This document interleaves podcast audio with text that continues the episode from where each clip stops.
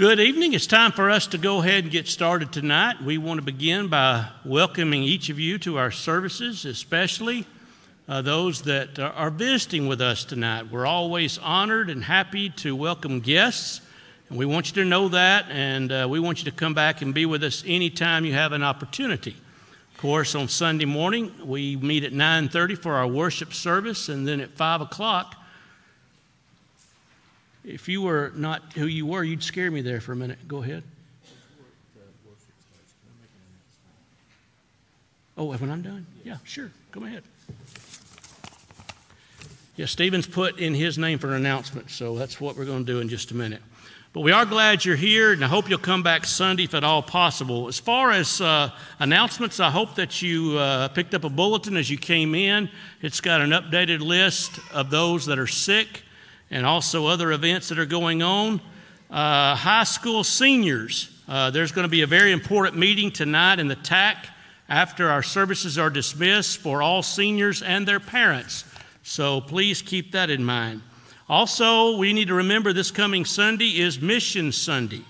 And uh, we've been challenged to give generously uh, so that we can effectively carry out uh, our mission uh, to seek and save the lost locally as well as uh, worldwide. So I hope you'll be thinking about that between now and Sunday. Uh, we want to express our uh, deepest sympathy to Tina Anderson in the death of her brother Philip Anderson of Tupelo. That funeral was today, so let's remember that family in our prayers. Do keep in mind that this coming Sunday, following our morning service, we'll be having a congregational meal together. In the fellowship hall, that simply means that we need to bring enough food for ourselves and also for our many guests that we hope to have as well. So I hope you're planning to uh, participate in that and be a part of that. Uh, I'm personally looking forward to that. It's been a long time since you know we've had a church-wide fellowship like that. So let's all plan to be a part of that. Uh, this uh, tomorrow night, uh, ladies' class over at Sister Anita Forrest House. Uh, it will be at 6:30. So I hope you ladies that have been a part of that class will plan to attend. Our food pantry item this week, if I can read that, flour. That's what it says, flour. So uh, if you can bring flour, that would certainly be helpful. I'll say more about our special day in just a few minutes, but before we begin our devotional tonight, uh, Anthony Acock is going to be leading our singing. Brother Merle Crow will lead our prayer.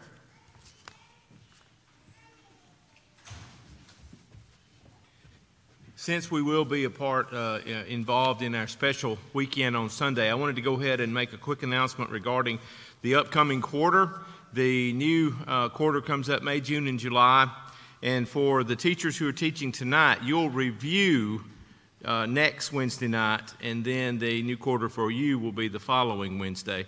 At, but on May the 7th, that's when the new quarter starts for the other classes. Now, as far as the adults, that's what uh, Brother Larry wanted me to make sure I announced tonight.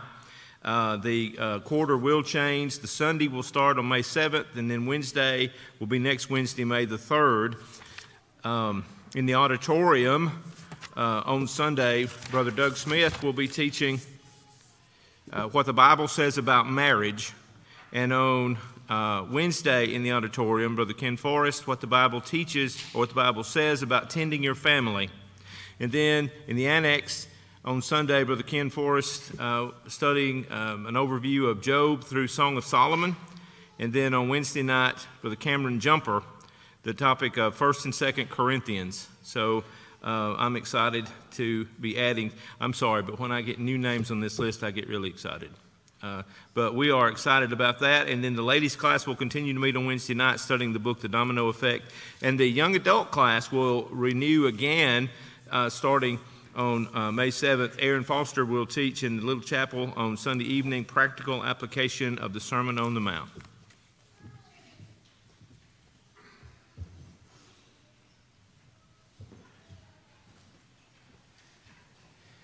You would take your songbooks and mark number 552. That will be the invitation, number 552.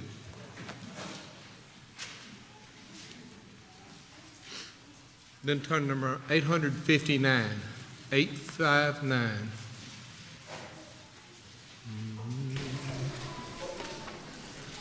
Let's mm-hmm. was A song of delight in the city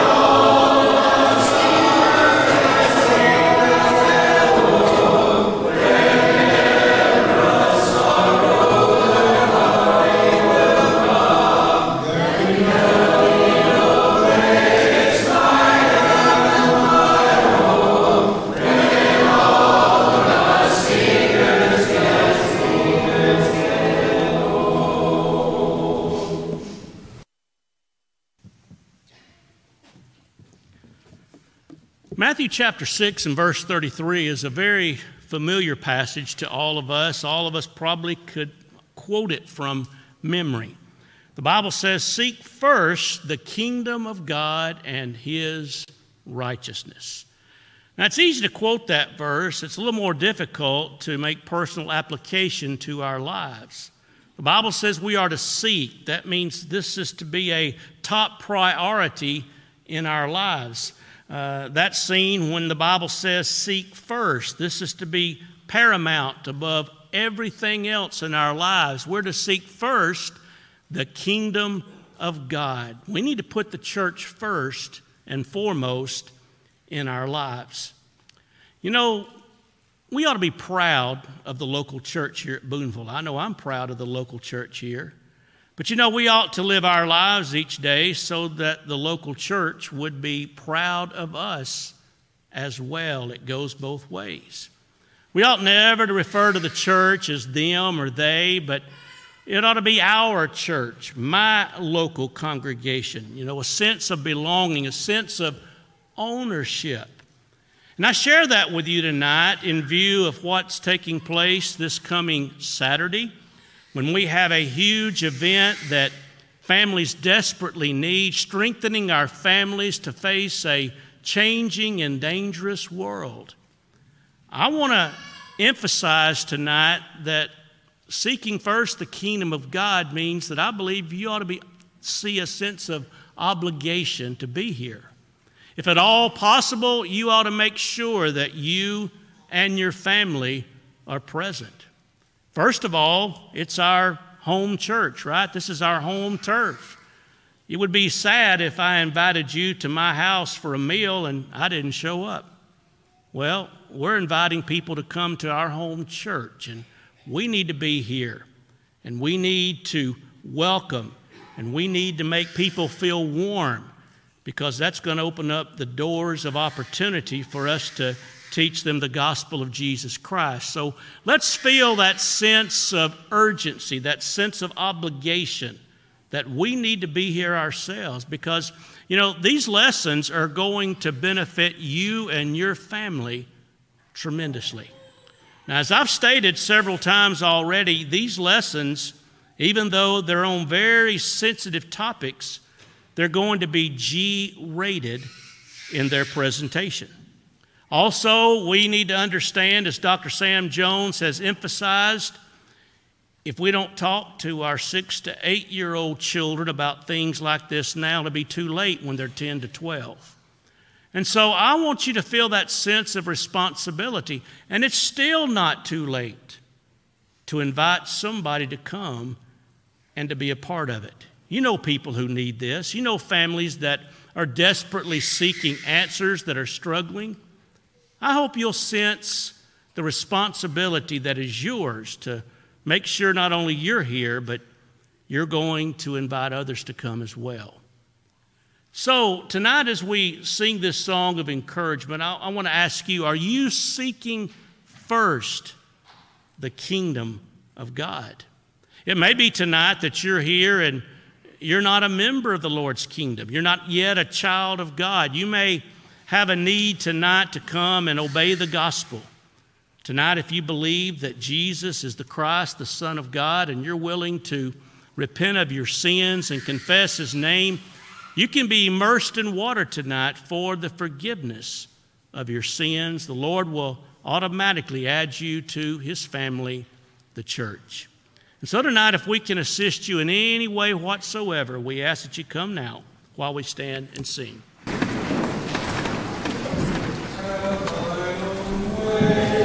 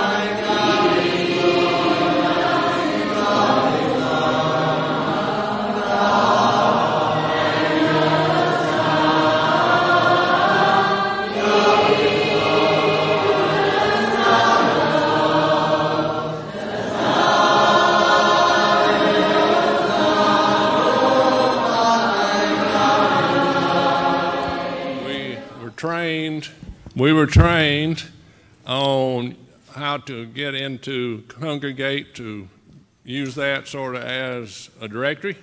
Some of y'all, several of y'all, I'm sure have. Okay, that's the Congregate directory online. Uh, it'd be interesting to say how, how many of y'all own that. Yeah, that looks good. Okay, there's another thing going. There is going to be a there is going to be a paper copy of a directory. Okay, people have requested that, and I think it's a good thing to do. And Jimmy's working on it, but we need some help. For, need some help for that. This is the form that you need to fill out for the paper directory. Uh, 98 people or households have, but 94 has none. So we're about halfway. So we need some help. Okay. Now these sheets are on the tables back there. I put some over here, but I didn't get any over here. This this, this form, if you take it, get it filled out, and then there's boxes that you can return it in. Then Jimmy can, can proceed, and we're looking forward to have that. Uh, I might go ahead and say one more thing about that. If uh, you have a picture already that's being used, then that's good. Now, I don't know how you know what that picture is, but if, if you want a particular picture in there, then you can make it or get somebody to make it to you, then send it to Jimmy, okay? Uh, I got a list of people, and I'm not going to do that right now. I got a list of people who she does not have a picture on. So we're going to line that up, not this Sunday because of the big day, as we call it, but then immediately after that, we're going to make pictures. It's just snapshots, you know, real quick. Then we're trying to get everybody. We want everybody in there, so help us get all this information, and before long, we'll have Congregate going for those who want it and paper for those. Thank y'all. Thank you, sir. You're welcome.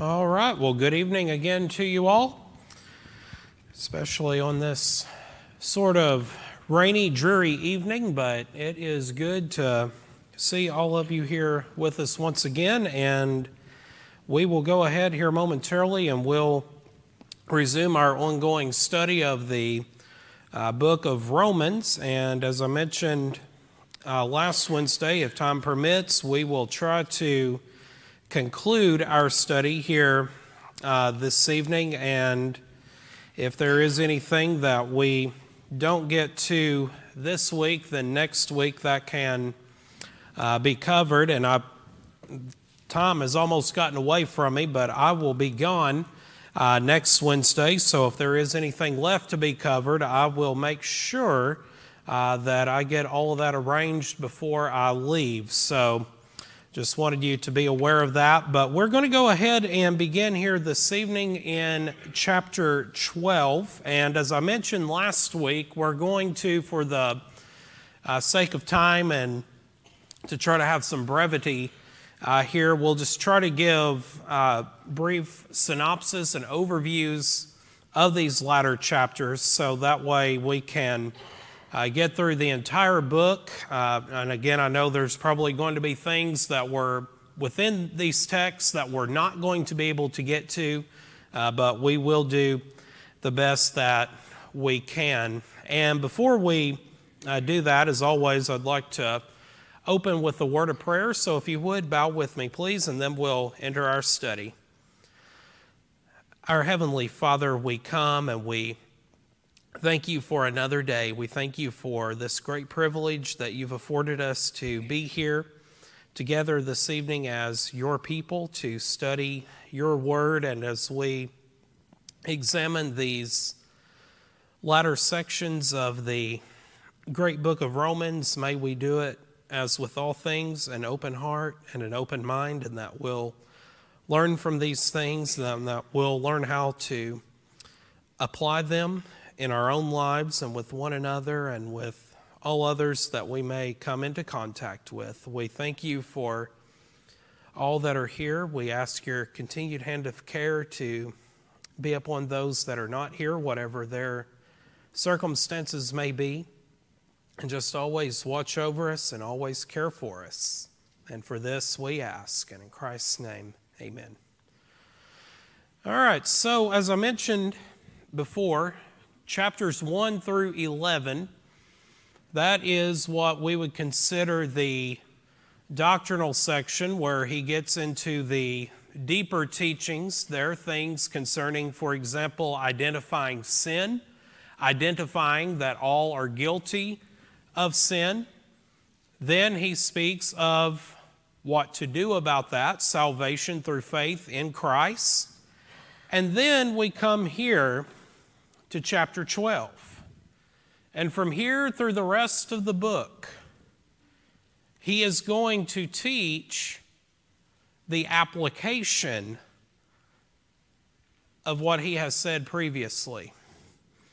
So now that we know all of these things, how do we apply it? So we come to chapter 12, and he begins uh, there verses 1 and 2, and these passages we probably know very well.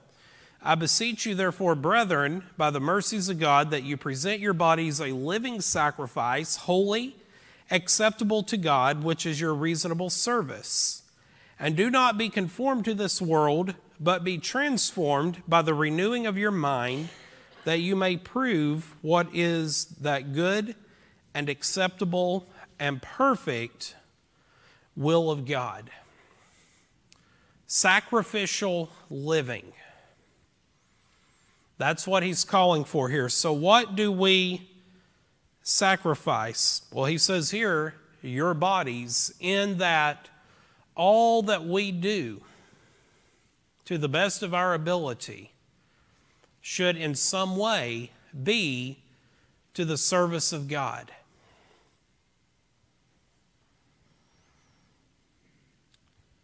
Do not be conformed to this world.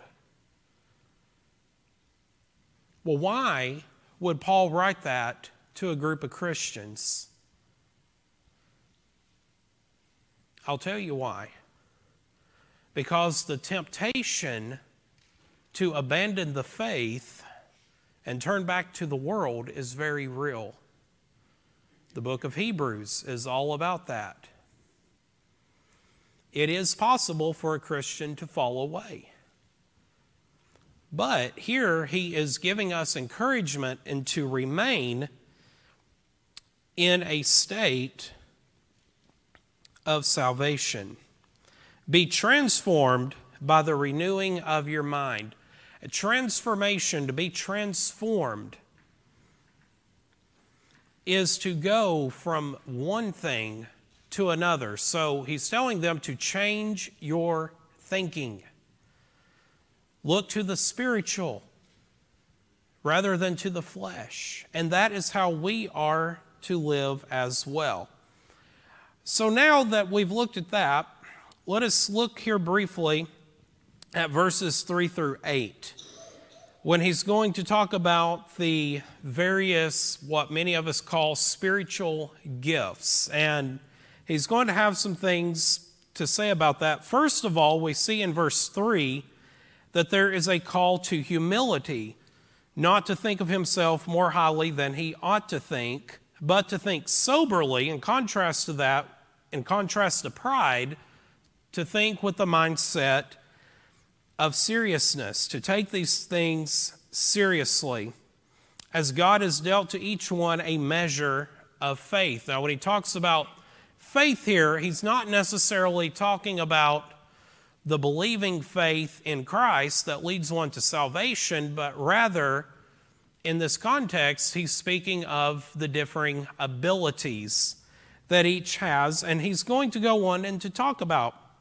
that, and you can parallel this section with 1 Corinthians chapter 12 when he, in that letter, compares the church to the human body. And that is what he's going to do here to some degree. He says, For as we have many members in one body, but all members do not have the same functions. My eyes do not ser- serve the same purpose as my feet but they work together in unison. That's the idea. And so, just as that is the case with the human body, so it is spiritually in the Lord's body. We can't all do the same things, but the things that we can do, we should put to the best possible use for the unity of the church and in ongoing service to the Lord. All right, because there in five, he speaks of being in one body. So, what are these differing gifts? If prophecy, let us prophesy in proportion to our faith or ministry. Let us use it in our ministering. He who teaches in teaching, he who exhorts in exhortation, he who gives with liberality, he who leads with diligence, he who shows mercy with cheerfulness. And so, again, those are just a few examples. And while some of those things, especially prophecy, that's not something that occurs now. It was something that was very real in Paul's time and there in the first century, but it still has application to us. In what way? It was an ability that some received, and they were expected to use it to the best of their ability. And that's what we are to do as well. So, as we continue on through the rest of the text in verses 9 through 21, he goes on to explain how the Christian is to behave. Let love be without hypocrisy or not be two faced. Abhor what is evil. That's something that we don't think about enough. And notice, he says that in the context of love. Abhor that which is evil. We need to think about that. And a couple passages that I'll uh, give you that kind of parallel that come to us from the book of Psalms Psalm 26 and verse 5, and Psalm 119, verse 128.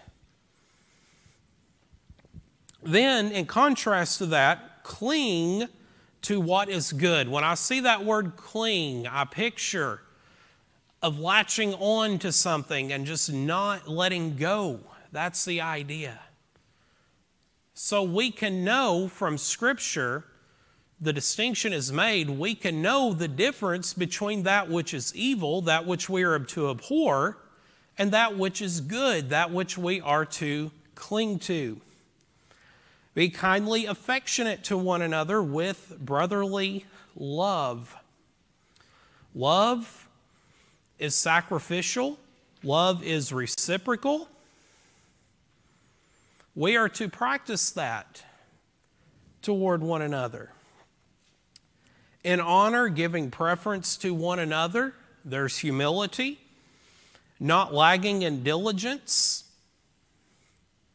So, the opposite of that would be to be diligent. And I would contend that in this context, it would be in using whatever gifts or abilities that we have been given.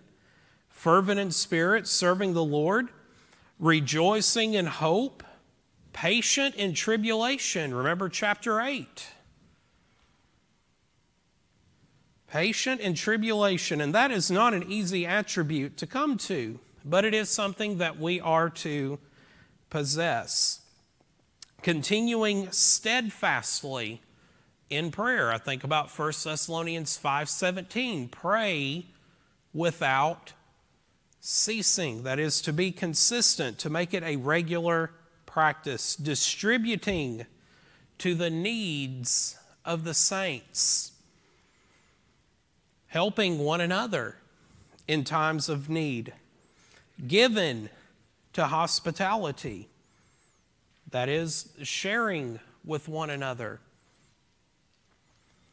Bless those who persecute you. Bless and do not curse. Rejoice with those who rejoice, and weep with those who weep. Be of the same mind toward one another. There's unity. Do not set your mind on high things, but associate with the humble. Do not be wise in your own opinion. So there's another call for humility in the life of a Christian. Repay no one for evil have regard for good things in the sight of all men, if it is possible, as much as depends on you, live peaceably with all men. Notice he says, if it is possible. That's a conditional statement. Now, let me explain. Some people are just not easy to get along with. It might be somebody in our own family, it might be a neighbor, it might be a coworker. Some folks just don't want to get along. But Paul tells us here how we are to address those types of situations. Live peaceably. Well, how do we live peaceably? Repay no one evil for evil, verse 17. Beloved, do not avenge yourselves, but rather give place to wrath, for it is written, Vengeance is mine, I will repay, says the Lord. Oh, that comes from Deuteronomy chapter 32 and verse 35. So again, he's quoting from the Old Testament. Therefore, if your enemy is hungry, feed him. If he is thirsty, give him a drink. For in so doing, you will heap coals of fire on his head. Again, Old Testament quotation that's coming from Proverbs chapter 25, verses 21 and 22 there. So he's quoting Solomon uh, here in that. So there we see the first practical applications of how the Christian is to live. Uh, before we move on, do we have any observations here concerning chapter 12?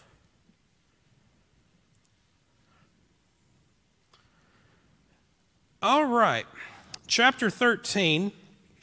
And when we come here, we have a tendency to just spend most, if not all the time on verses 1 through 7. And we are going to spend a little bit of time here, but there are some other things here that Paul speaks to as well concerning the Christian. All right, so here he is talking about relationships.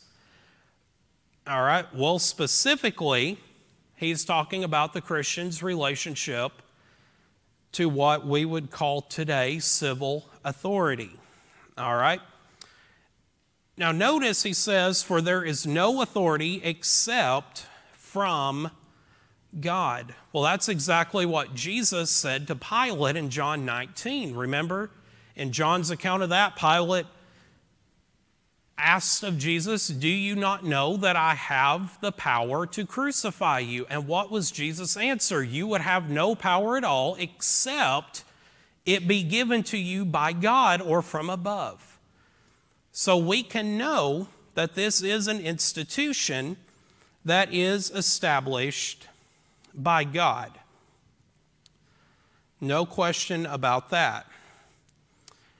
All right, now, submission. This is something that, in very, not just here, but in all aspects of life, that a lot of people just don't like to think about.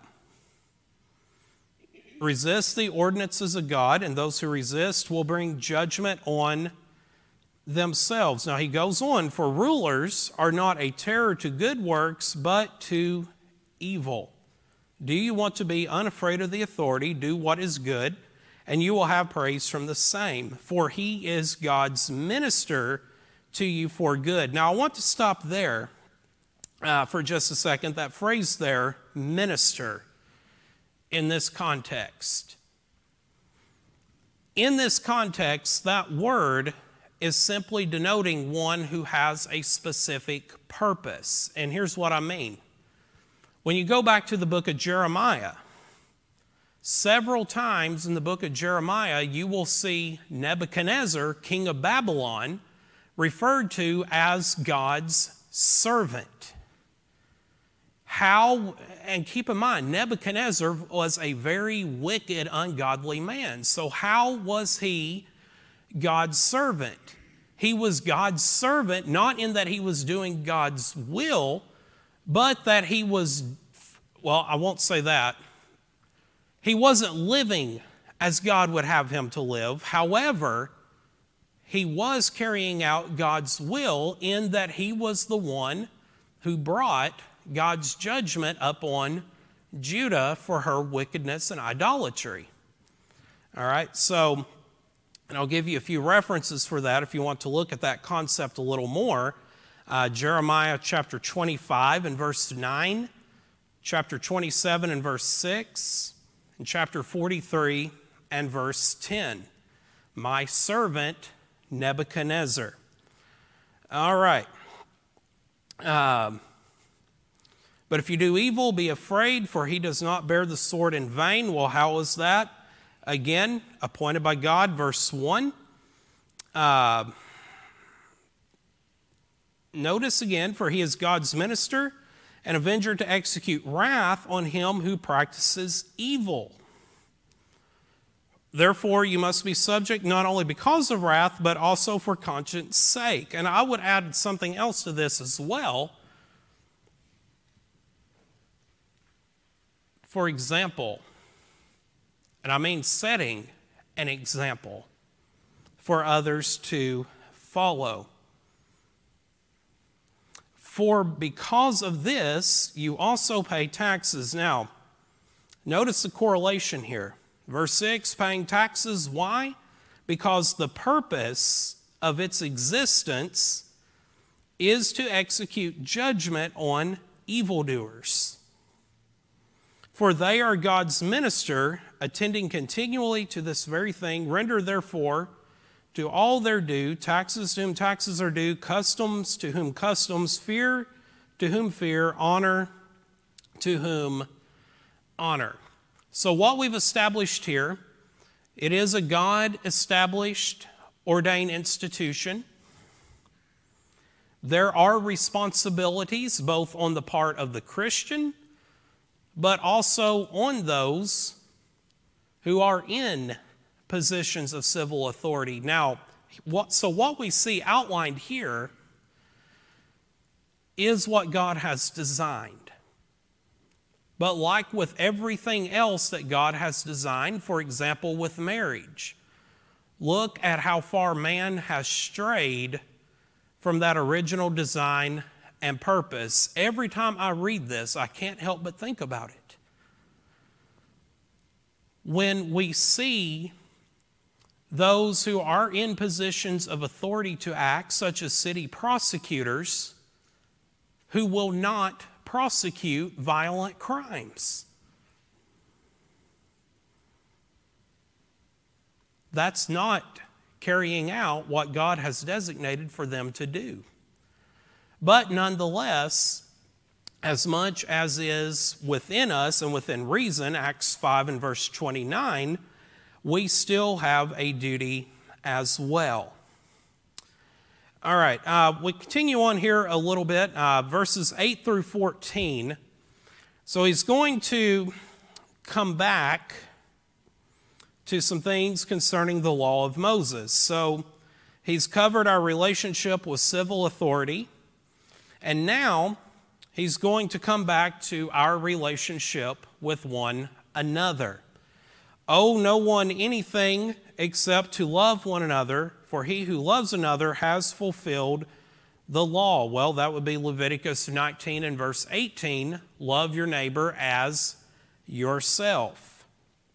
Uh, for the commandments, you shall not commit adultery, you shall not murder, you shall not steal. You shall not bear false witness, you shall not covet. And if there is any other commandment, all are summed up in this saying, namely, you shall love your neighbor as yourself. Love does no harm to a neighbor, therefore, love is the fulfillment of the law. All right, so again, going back to the Ten Commandments, Exodus chapter 20, Deuteronomy chapter 5, uh, there is where all of that is coming from.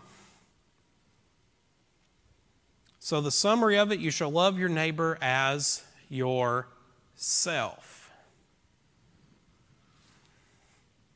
Treat others the way that we would want and expect to be treated ourselves. Again, it's a simple concept, but yet it's one that if we're honest with ourselves, maybe sometimes we have a little difficulty with. But it is something that we are to practice nonetheless. And then we come here to the end of it, 11 through uh, 14. And let us notice what he says. And do this, knowing the time. Well, what is the time? That now it is the high time to awake out of sleep. Now, he's speaking here metaphorically. For now, our salvation, or that his deliverance, is nearer than when we first believed. A call to vigilance. The night is far spent, the day is at hand. Whenever you see that phrase at hand in Scripture, it's usually in the context of an imminent, forthcoming event. For example, you'll see it a lot in the writings of the prophets. When you go back and study the Old Testament, you'll see that phrase, at hand, something that is drawing nigh. So, what are we to do in the meantime? Therefore, let us cast off the works of darkness, that is, those evil things from chapter 12 that we are to abhor and let us put on the armor of light. Let us walk properly as in the day, not in revelry and drunkenness, not in lewdness and lust, not in strife and envy, but put on the Lord Jesus Christ and make no provisions for the flesh to fulfill its lust. Well, what's he saying here? He's telling us that judgment is coming. He's telling us that the Lord is going to return. Remember Hebrews 9 and verse 28 that when he comes a second time, it's not going to be for sin, but it's going to be for salvation. That is, he is going to come for those who are faithful. And so we must live continually with that in mind. Uh, for example, 1 Thessalonians chapter 5 and verses 4 through 8, and 1 Peter chapter 4 verses 1 through 3. There in those letters, Paul and Peter speak of these matters to those recipients. So, with that view in mind, we can understand why he would tell us not to make provisions for the flesh. We're to live for the Spirit, not after the flesh. All right, uh, any questions, comments on chapter 13?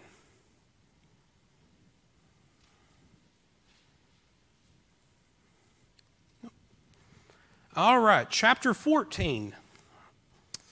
Uh, so we come here, verses 1 through 12, and I'll go ahead and tell you now. You can parallel this uh, with 1 Corinthians chapter 8 and parts of chapter 10 as well, because Paul is going to address similar uh, things with the brethren in Corinth. But here's what he's telling them Receive one who is weak in the faith, but not to disputes over doubtful things. Now, as we read on, and especially when you parallel it, for example, with 1 Corinthians 8, the question was is it acceptable to eat things that have been offered to false idols? Well, you got to remember our context. We have the coming together of two very vastly different cultures that have been made one in Christ. So it's natural that questions such as this would have arisen. And of course, the Holy Spirit saw fit for these things to be penned for our learning. All right, so when he talks about one who is weak in the faith, we can picture one who is new to Christianity and one that is still growing in that faith. All right, so he, he's going, I won't read all of this for the sake of time, but I would encourage you to do that. But the summation of it is, is that some will partake of one thing some another. And then concerning various days that are esteemed, verse 5, he tells them that they have the liberty to do this, but they do not have the liberty to do it in such a way to discourage the one who is doubtful about those things. In other words, these are things that are really of no eternal consequence. But yet, sometimes, sadly, even in the Lord's body, I have seen, and I'm sure some of you have as well, have seen brethren that will fight and divide the church over things that are really of no real consequence in the end. Why is that? Because there are some, as we just looked at back in chapter 12, that think more highly of themselves than they ought. We need to practice humility. And really, that's what we see here in chapter 14 is a call for humility. All right, now I will also say this. Uh, notice 12 and 13. He says, So then each of us shall give account of himself to God. Therefore, excuse me, let us not judge one another anymore, but rather resolve this, not to put a stumbling block or a cause to fall in our brother's way. Notice he makes the connection between how we handle these things and judgment. Now, that is a very sobering thought that we are going to be judged on how we treat one another in these scruples.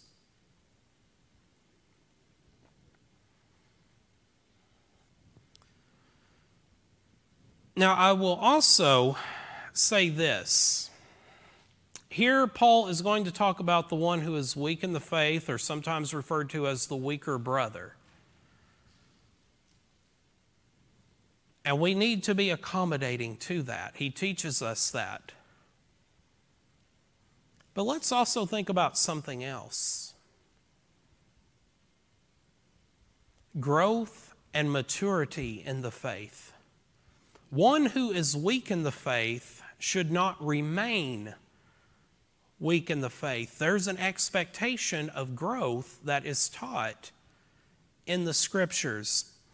Uh, for example, 1 Corinthians chapter 3, verses 1 through 3, Paul there tells the church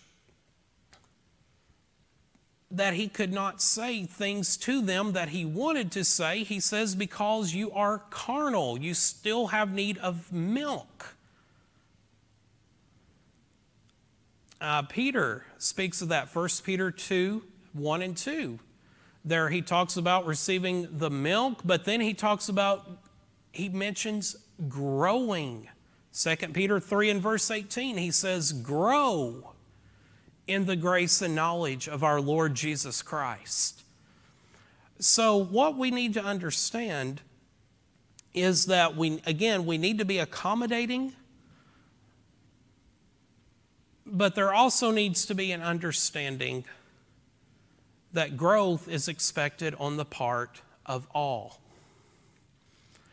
Now, I also want us to consider here verse 23 But he who doubts is condemned if he eats, because he does not eat from faith.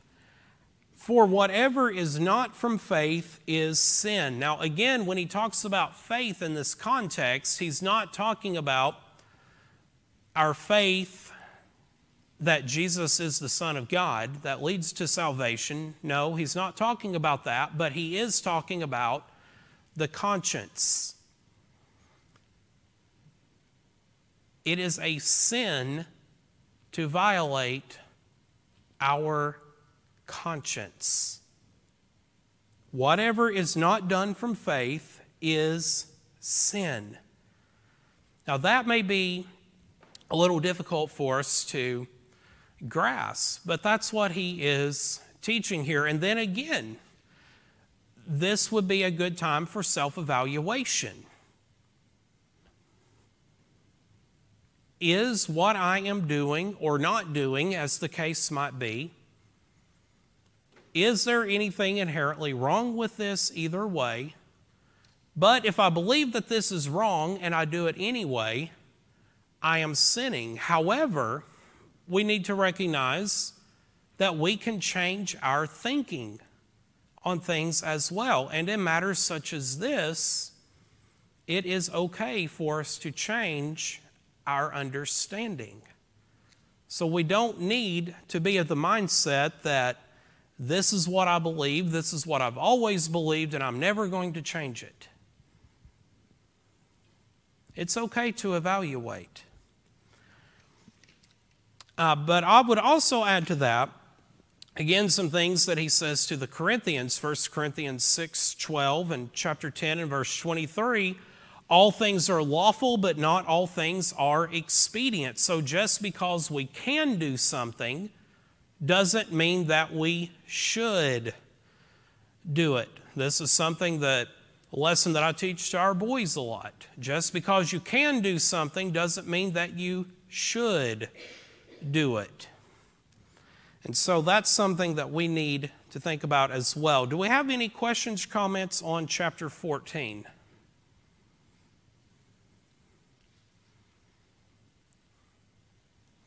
Okay, well, we'll go on in here to chapter 15 and we'll see if we can uh, draw to a close. We don't think about chapter 15 as much, but I do want us to consider something here. He's continuing off of what he started in 14. We then who are strong ought to bear with the scruples of the weak. Notice he says, bear with the scruples of the weak. That is, we accommodate it and we tolerate it.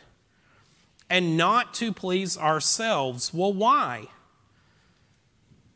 We come down to verse 3 and we'll find out why. For even Christ did not please himself, but as it is written, the reproaches of those who reproached you fell on me. That is Psalm 69 and verse 9. They're widely interpreted as a messianic prophecy.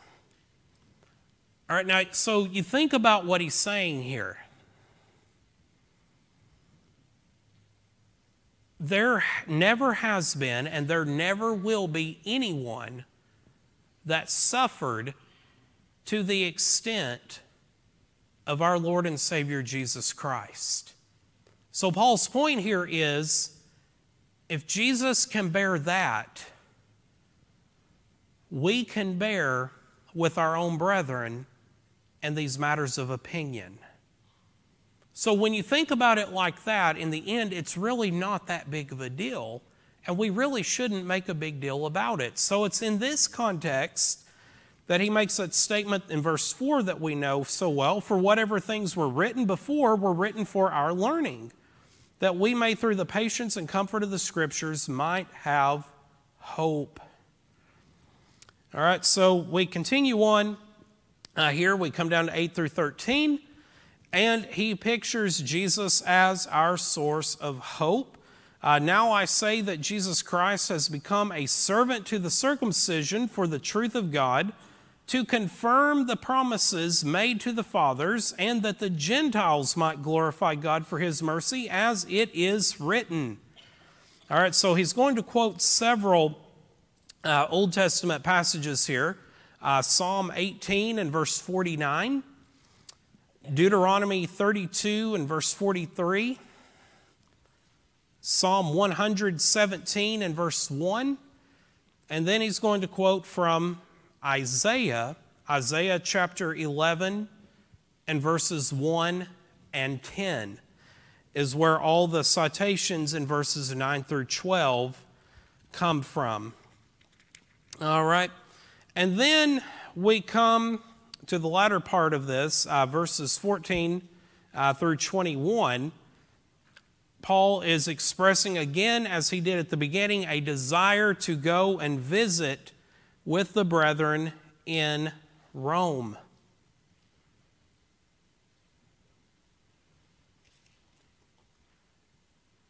But he also tells them, 15, I have written more boldly to you on some points. Now, you think about everything that he, has said up to this. He's given them a lot of information. For what purpose?